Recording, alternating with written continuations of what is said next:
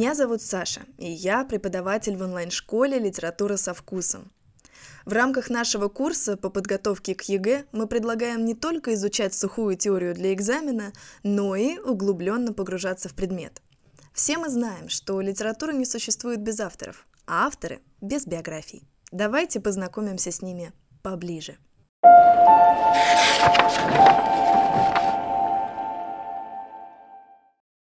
Я начну с прекрасного анекдота, чтобы вы сразу немножечко вникли в личность Толстого. Выходит Толстой в поле с косой.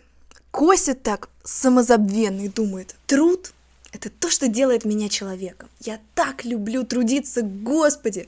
Только в труде, в настоящем, народном труде можно понять, что такое жизнь, что такое душа. Хорошо! Стоят два крестьянина, смотрят на Толстого. Один к другому наклоняется и говорит: слышь, Мить, а по что барин капусту-то косит?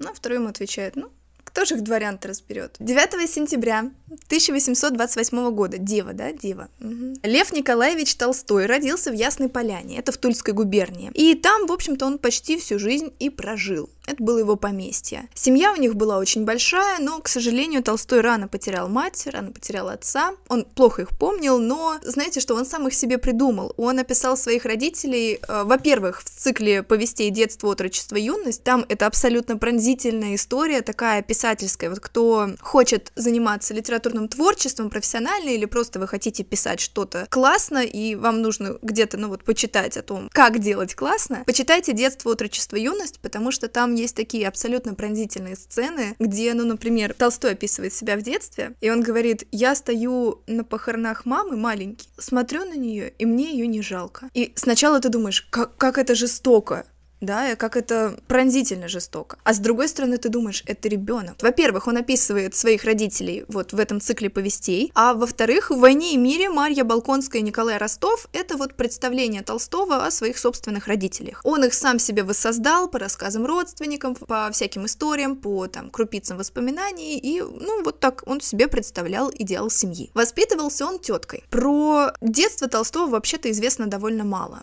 Он просто был таким богатеньким борчонком. Он, конечно, написал об этом детстве, да, вот в «Детство, отрочество, юность». Там много художественного вымысла. Так как Толстой много раз писал о себе, он немножко свою жизнь приукрашивал, придумывал кое-что, а потом впоследствии в это искренне верил. Там есть вкрапление вот так, таких историй, что прям до мурашек. Но в детстве с ним произошла история, которая во многом определила его личность. У Толстого был старший брат Николай. И вот когда они маленькие были, ну, Толстому было примерно четыре года, вот они играли, этот брат ему рассказал, что он знает, что где-то там за оврагом, около дороги, лежит зеленая палочка. И если этой зеленой палочкой вот ее найти и взмахнуть, то все станет хорошо. И все человечество превратится в муравьиное братство. И они друг с другом, вот Николай с Левушкой, называли друг друга муравьиными братьями. Что такое за муравьиное братство? Все будут равны. Все будут любить друг друга, все будут жить по христианским заповедям, а тогда Толстой был очень верующим. Вот маленький Лев Николаевич в это очень поверил, что вот есть этот волшебный рецепт того, чтобы все люди, как в муравейнике, стали работать как единый слаженный механизм, чтобы они все любили друг друга очень-очень сильно, чтобы все было хорошо. Брат Толстого умер и так и не показал, где лежит эта палочка. И вот эта идея муравьиного братства, идея всеобщей сплоченности и вообще всеобщей любви засела в голове Толстого. Он всю свою жизнь искал ответ на вопрос: где же найти эту зеленую палочку, чтобы добиться муравьиного братства? Метафорически, конечно. Ну что, это в детстве. А как мы знаем, подростковый возраст и, конечно, детские мечты, вот, вот это, ну, все немножечко с возрастом стирается. И Лев Николаевич Толстой едет учиться в Казанский университет. Он едет туда жить у родственников. И вот представьте себе, каким мы знаем старого Толстого, каким мы увидим его в конце жизни. Он весь такой народник, он будет ходить босой по траве, совсем не будет зазнайкой, наоборот, отрицает все мирские удовольствия, ест э, салатик, морковочку и все такое. А вот знаете, что он делал в Казанском университете? Он кутил. Причем со страшной силой с четырнадцати лет он ходил на балы, у него было огромное количество женщин, он постоянно играл в карты, и это продолжалось вот, в общем-то, вплоть до повести детства, то есть до пятьдесят второго года. Но при всем при этом, ладно бы он просто кутил, ну как бы Пушкин тоже кутил, но Толстой кутил и мучился, мучился и кутил. Да, он еще в шестнадцать лет написал себе правило, что он будет обязательно заниматься физической деятельностью, будет вести здоровый образ жизни и так далее. Ну вот знаете, это с понедельника или ой, все, завтра я новую жизнь начинаю. Вот он постоянно себе такое обещал, писал такие себе обещания, никогда их не выполнял, э, при этом очень сокрушался по этому поводу, очень разочаровывался в себе, но знаете, все-таки он никогда не сдавался. Это вообще мое любимое качество Толстого. Он совершал кучу ошибок, но он снова и снова писал себе эти правила. Он снова и снова пытался не совершать ничего дурного, он пытался меньше кутить. И вот он пытался снова и таким образом очень сильно за свою жизнь продвинулся, потому что он действительно гений мысли, он правда сильно развивал себя как человек. Он кутил-кутил, при этом в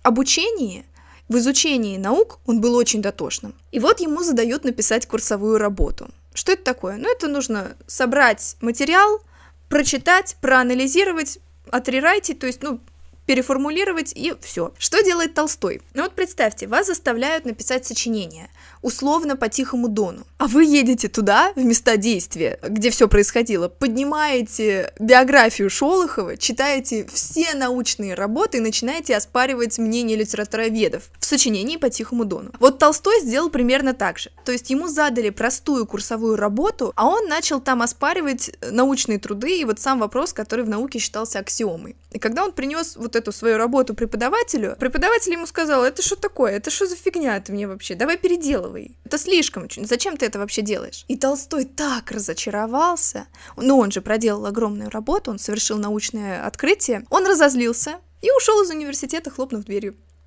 Но зачем ему было учиться в университете, если он был сказочно богат, да, сами подумайте. Университет ему вообще ничего не давал, поэтому он возвращается в Ясную Поляну и пишет себе план в розовый дневничок, да. Он сам выучит психологию, юриспруденцию, математику, медицину и так далее, и так далее. И при этом он еще отлучается покутить в Москву. Плюс еще в университете он начинает вести свои знаменитые дневнички. Он всегда писал свой дневничок, это была его самая главная привычка. Я вам сейчас почитаю выдержки из его дневника, а вы найдете себя. Итак, декабрь тысяча восемьсот пятьдесят третьего, январь тысяча восемьсот пятьдесят четвёртого года. Дурно ли, хорошо, всегда работать.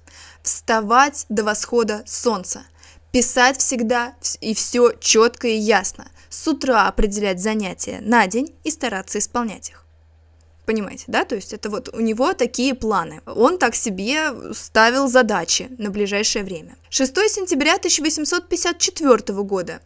Важнее всего для меня в жизни исправление от лени, раздражительности и бесхарактерности. Любовь ко всем и презрение к себе. Понятно.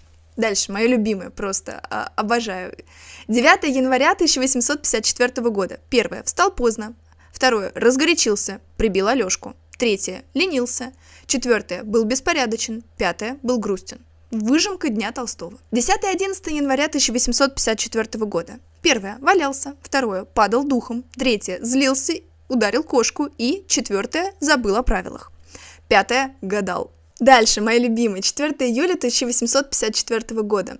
Главные мои недостатки. Первое. Неосновательность. Под этим я разумею нерешительность, непостоянство и непоследовательность. Второе. Неприятный тяжелый характер. Раздражительность, излишнее самолюбие, тщеславие. Третье. Привычка к праздности. Буду стараться постоянно наблюдать за этими тремя основными пороками и записывать всякий раз, что буду впадать в них. То есть, понимаете, Толстой, он как бы да, он очень своеобразный человек, действительно с тяжелым характером. Но он всю жизнь пытался это отрефлексировать. Он же не просто так писал дневники. Он пытался понять себя и исправить. Но у него не получалось, и под конец жизни он чуть-чуть поехал крышей. пятого февраля тысяча восемьсот пятьдесят шестого года. Веду себя хорошо, второй день. двенадцатого июля тысяча восемьсот пятьдесят пятого года. Целый день не писал ничего. Читал Бальзака, занимался только ящиком новым. Первое – лень, второе – лень, третье – лень. четвёртого июня тысяча восемьсот пятьдесят шестого года. Встал в пять, гулял, признаюсь, с ужасно эротическими мыслями. Читал первые стихотворения Пушкина, потом разбирал свои старые тетради. Непонятная, но милая дичь. Дальше, четырнадцатое апреля тысяча восемьсот восемьдесят четвёртого года, то есть уже, ну, взрослый дядька. Надо быть сильным или спать. В Твиттере он был бы звездой, конечно. девятнадцатое сентября тысяча восемьсот пятьдесят восьмого года. Москва, Ясная Поляна. Убирался, был на гимнастике, сильно посвежел, поехал, наслаждался, решил, что надо любить и трудиться, и все. Уж сколько раз дорогой любил. двадцатое сентября тысяча восемьсот пятьдесят восьмого года. Приехал, устал, не любил и не трудился. Вот смотрите, какие грани, да? Какие грани человека возникают? девятое марта тысяча восемьсот восемьдесят четвёртого. Все работают, кроме меня. двенадцатое мая тысяча восемьсот восемьдесят четвёртого. Рано. Пытался не курить. Подвигаюсь. Но хорошо видеть свою дрянность. Хорошо видеть свою дрянность — это вот идея для очередного ника вам. восьмое сентября тысяча восемьсот восемьдесят четвёртого года. Кажется, немного поработал. Дальше мое любимое, потрясающее. четырнадцатое января тысяча восемьсот восемьдесят девятого года. Москва. Жалкий фет со своим юбилеем. Мы немножечко сейчас в голове Толстого сидим. Ну и давайте последнюю вам зачитаю. семнадцатое января, Москва, тысяча восемьсот восемьдесят девятый год. Не могу долго обижаться на Фета. Фет – милашка. Замечательная ссора с Тургеневым, окончательная. Он подлец, совершенный подлец, но я думаю, что со временем не выдержу и прощу его. Читал полученные письма Гоголя. Он просто был дрянь человек, ужасная дрянь. Читал Пушкина, вторую и третью часть. Цыгане прелестны, как и в первый раз. Остальные поэмы, исключая Онегина, ужасная дрянь. Получил письмо от Некрасова. Похвалы.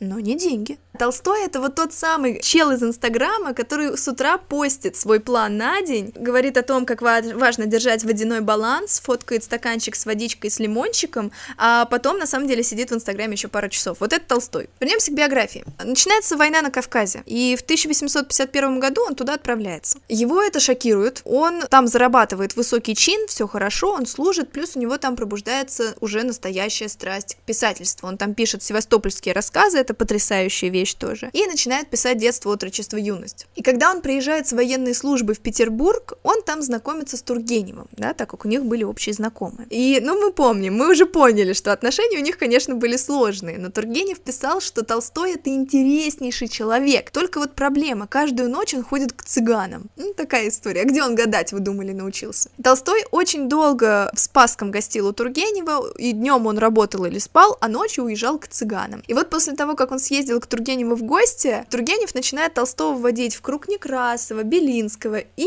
революцион Добролюбова, то есть в круг журнала «Современник». И Некрасов вот прям очень ценил севастопольские рассказы, повесть детства ему очень нравилась, и потихонечку начинает Толстого публиковать в «Современнике». Ну, единственное, Толстой там, конечно, потом со всеми поссорится и уйдет, но это другая история. Ну и вот он поучаствует потом в Крымской войне, вернется с нее и решает, что все, надо профессионально, вплотную заняться писательством. Он начинает много чего изучать, читать, начинает какие-то пробы, заканчивает детство, отрочество, юность, еще несколько книг тоже заканчивает, ну и параллельно продолжает кутить. Но в тысяча восемьсот шестьдесят втором году он принимает решение, что время жениться, и начинает выбирать себе невесту. Ему тридцать четыре года, и его взгляд падает на восемнадцатилетнюю Софью Андреевну Бернс. Это страшный брак, это правда страшный брак, потому что что делает Толстой? Он на ней женится, он хочет максимальной честности. И вы скажете мне, ну так замечательно, хорошо. И вот когда они едут в свадебное путешествие, на следующий день после свадьбы в поезде,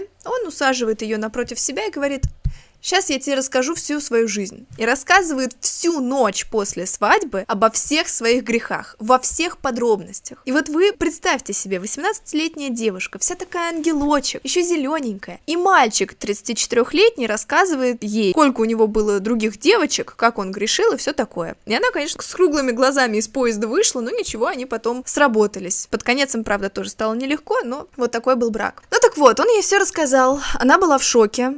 Потом они подружились, потом они друг друга действительно полюбили, она подуспокоилась после таких ужасных потрясений и даже в какой-то степени стала его музой, поддержкой, опорой, его негласным редактором и переписчиком. Софья Андреевна Бернс переписала «Войну и мир» от руки целиком несколько раз. Проблема в том, что у Толстого был неразборчивый почерк, и она переписывала, чтобы он сам потом мог прочитать. После того, как он на ней женился, он работает над своими лучшими по мировому признанию произведениями. Это «Война и мир» и «Анна Каренина». это романы. И он посвящает этому всего себя, продолжает читать очень много, гулять, заниматься физкультурой, действительно. У него было огромное количество детей, по-моему, четырнадцать. И все, в общем-то, идет хорошо, да, все идет как по маслу. Но в тысяча восемьсот семьдесят седьмом году, после того, как Толстой напишет «Анну Каренину», он вдруг впадет в тяжелейшее уныние. Он абсолютно разочарован, потому что у него с детства осталась вот эта мечта о мире во всем мире, но как-то не робит, понимаете, не получается у него разгадать, в чем смысл, в чем секрет. И вот он два года находится находится в серьезной меланхолии, и в тысяча восемьсот семьдесят девятом году пишет трактат «Исповедь», в котором он уже публично рассказывает обо всех своих грехах, он публично кается, вот какая-то у него была эта история с покаянием, да. И если до этого он считал себя православным христианином, то теперь он начинает уже формировать свою веру, толстовство. То есть, по сути, я вам буду говорить напрямую, Толстой в течение жизни создал свою секту. К нему стекались люди, его называли пророком и так далее. В чем заключалась суть толстовства? Он брал Евангелие и говорил о том, что нужно толковать Евангелие буквально. Например, заповедь «не убей», да, он считал, что вообще никого нельзя убивать. Ни людей, ни животных, он перестал есть мясо, ни мушку несчастную убить тоже нельзя. Он стал вегетарианцем до конца жизни. Короче говоря, он по-своему толковал Священное Писание, и он обходил каноны православия. И за это в тысяча девятьсот первом году его отлучили от церкви, потому что он создал, ну, он стал создателем своего религиозного движения, своего религиозного культа, и он все глубже уходил в философию религии, читал Коран, изучал еще индийские религии, то есть он как будто искал, знаете, он под конец жизни как будто искал идеальную религию, такой идеальный смысл жизни, который, ну, мы с вами, взрослые люди, да, мы понимаем, иде- идеала не существует, этого нет. Есть жизнь. А вот ему нужно было обязательно найти этот идеал, но он всю жизнь искал эту истину, но у него не получилось. Потом он напишет роман «Воскресение», уже после его перелома. И несмотря на отлучение от церкви, к нему продолжают приезжать люди на паломничество. Например, с Чеховым и с Горьким они прям были друзьяшками. Ну, Горький был, да, но они оба были помоложе, чем Толстой, но вот тем не менее. А также Толстой отказывается от прав собственности на свои книги, да, то есть он отказывается от материального благосостояния насовсем. Он сам начинает в поле работать вместе со своими крестьянами. А теперь представьте себе, Софья Андреевна вышла за Толстого, когда он был богатым дворянином. А тут он отказывается от своего дворянского титула, от прав на свои книги, он сам идет работать, ходит босиком, не только летом, но и зимой. И Софья Андреевна просто умоляет его вернуться к старому образу жизни. А у него начинается, знаете, такой фанатизм абсолютный. Он аскетичен до крайности, он отказывается буквально от всего, от чего только можно отказаться. И после этого, кстати, несколько его детей из многих от него отреклись и сказали, ну как бы, ну, ты совсем ненормальный, что ли? А некоторые поддержали его и стали его сторонниками. Ну и, в общем, все доходит до того, что он решает, как это делали индийские монахи, уйти в паломничество. В Индии есть такая традиция. Под конец жизни человек уходит в паломничество, чтобы не обременять близких своей старостью, и где-то там вдали, ну, как бы, находит свой конец. И Толстой тоже, как бы, посвящает себя Богу, поиску смысла жизни и так далее, и так далее. И вот он говорит: «Я достойно прожил эту жизнь, я воспитал детей, я пожил с женой, написал книги, мне пора уходить в паломничество». А, кстати, он еще от Нобелевской премии отказался, ему собирались дать, он не захотел ее брать. И двадцать восьмого октября тысяча девятьсот десятого года тайком, босик, кажется, с дочерью Агриппиной, он уходит в странствие. Но в Индии-то тепло, если ты пяточками по земле походишь, ничего страшного не случится. А Толстой уходит в конце октября, зимой, в преклонном возрасте, восемьдесят два года. Представьте себе, дедулик, восемьдесят два года, уходит почти в ноябре, босичком, куда, сам не знает. На первой же станции он заболевает. Его кладут на станции Остапова, у него возникает воспаление легких, и от этого он умирает. И пока он там лежал, к нему приезжала жена, она хотела с ним повидаться, а он просит, чтобы ее не пускали. Он не исповедуется, не причащается, потому что он отлучен от церкви. И его даже было запрещено хоронить по христианским обычаям, поэтому Толстого там похоронили его сторонники по какой-то своей традиции. Вот так заканчивается жизнь великого человека. И вот понимаете, масштаб его личности огромен. Ну, правда огромен. Это человек, который за свою жизнь сделал очень много. Поэтому как его положительные качества, так и его отрицательные качества сильно гиперболизированы. Поэтому если вы слышите, что вот Толстой прям ужасный человек, ну не ужасный и не хороший, он человек, в этом вот и все. Я вам еще кое-что хочу из Набокова прочитать. Одно из его, Толстого, открытий по странной случайности ускользнуло от внимания критиков. Он открыл, так никогда и не узнав об этом, метод изображения жизни, точнее всего соответствующий нашему представлению о ней. Он единственный мне известный писатель, чьи часы не отстают и не обгоняют бесчисленные часы его читателей. Великие художники всегда отличались зоркостью. И в том, что принято называть реализмом толстовских описаний, многие превзошли его. Хотя рядовой русский читатель скажет, что в Толстом пленяет совершенная реальность его романов, словно ты встретился со старыми друзьями, очутился в знакомой обстановке, дело вовсе не в этом. В яркости описаний ему не уступали и другие. В романах Толстого читатели пленяет его чувство времени, удивительно созвучное нашему восприятию. Таинственное это свойство. Не столько похвальное, сколько от природы, присущее толстовскому гению. Именно это уникальное равновесие времени вызывает у чуткого читателя то ощущение реальности, которое он склонен приписывать остроте толстовского зрения. Проза Толстого течет в такт нашему пульсу. Его герои движут в том же темпе, что прохожие под нашими окнами, пока мы сидим над книгой. На этом все. Спасибо за то, что дослушали наш подкаст до конца. Если у вас появятся вопросы о литературе, обязательно пишите в наш телеграм-канал или в паблик ВКонтакте. Мы будем рады помочь. До скорых встреч! С любовью, Саша и команда «Литература со вкусом».